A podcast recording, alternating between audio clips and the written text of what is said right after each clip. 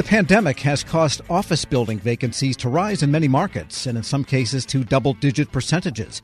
As the country's largest renter, the federal government will have some big decisions to make about real estate. Joining me with an assessment, the managing directors for Government Investor Services at Jones Lang LaSalle, Art Russell and Lucy Kitchen. Give us the macro effect, first of all, of what the pandemic has done to commercial real estate in the big cities where government is also a major renter. Tom, why don't I kick that off? I think what you're seeing right now is we could start in New York and, and some of the other cities around the country, extremely high vacancy rates. You're seeing probably 20 towards the 30% vacancy rate, no activity going on. If I look here in DC, we're looking probably about 17% in vacancy. Wow. I won't say it's come to a halt, but money's waiting on the sideline.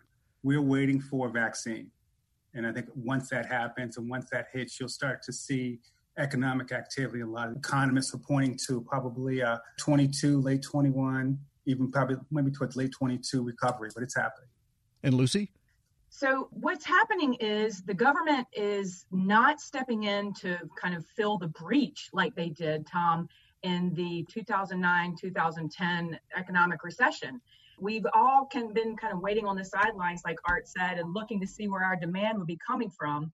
And the government was a very good steward of commercial real estate back in 2009 and 10. They grew by a lot. They saved the Washington, D.C. region. And that type of growth just isn't happening. And mostly because the federal spending is not focused on growth, it's focused on getting money to the consumer and small businesses. So it's the different nature of the stimulus that we're seeing coming out of the capital is really affecting real estate. And in those buildings where the government is not the only tenant, is there the opportunity right now then for government agencies to perhaps consolidate into a single building where they're scattered in multiple half empty buildings? And could they do that and get some good deals now? Is that even a possibility? Tom, you must have been a real estate agent in your previous life because that's exactly what's going on.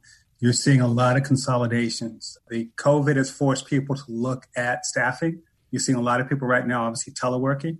No one's in the cities. People come in just as they need to, critical personnel. And for instance, you may see 150,000 square feet divided by two leases, could be in two separate demographic areas, consolidating to 100,000 square feet. And you could be seeing those people in the 50 going to the larger location and losing that second space. In terms of deals right now, in terms of government leasing, and I'd say owners who typically had uh, private sector folks now want government leases. That makes competition go up and it makes concession packages go up as well. Because for a long time there has been the admonition coming from GAO and Congress to some extent and different oversight bodies that the federal agency should do better at leasing in terms of getting some of the benefits from long term because the government tends to be a short term renter. Is there a chance to change that model perhaps now? A unique opportunity? Yes, I would say absolutely. There's been a mandate within GSA to do more with the economic conditions that they have to be, you know, it's a buyer's market to use a, a, residential real estate term. And so the government has actually been coming into the market when they have leases and when they have demand, they've been looking at longer terms. They, you're absolutely right, Tom. They've been doing stopgap leasing because they've been thinking they were supposed to end up in a consolidated federally owned building. But they've started really changing that model and saying, you know what? we can get really, really good deals if we go 10 or 15 years. And we're seeing that bear out. We just want to see more of it.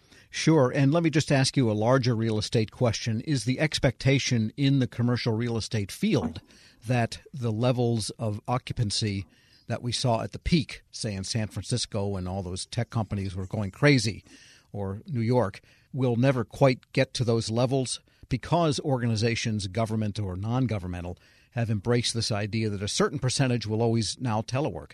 That's the $69,000 question, Tom. I think what you're finding right now is critical personnel, headquarters, you will see folks using that space, but the Googles, the larger corporate 500 companies, you won't see them really coming back until the vaccine has probably been disseminated, logistics are in place. So maybe that's, you know, April, May, early spring, early summer, you know, spring about uh, 2021.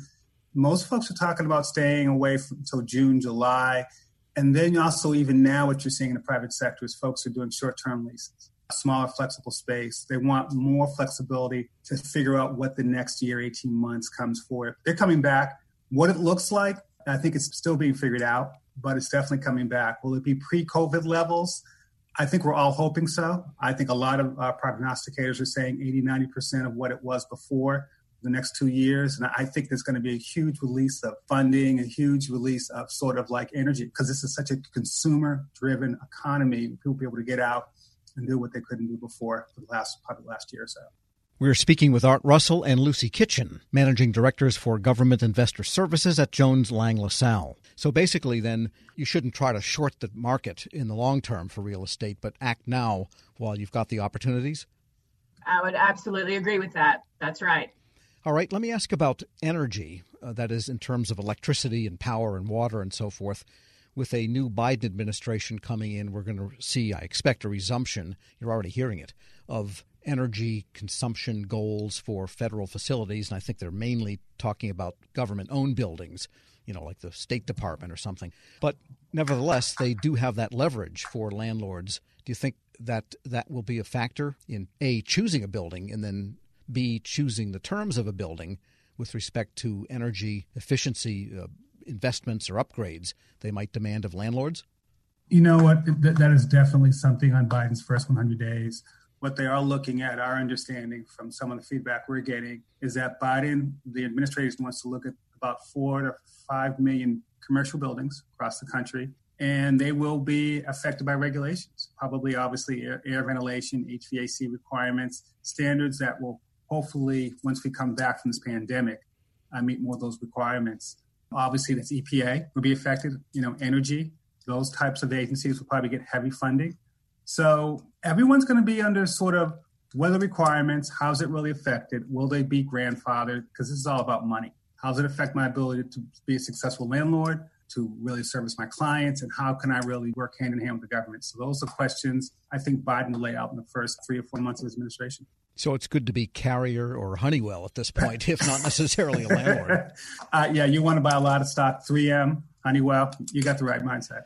All right. So, what else should government real estate people be doing and thinking about now? What's your best advice for them to strike while there's a new administration coming in and while the iron is hot, so to speak, because of this vacancy market?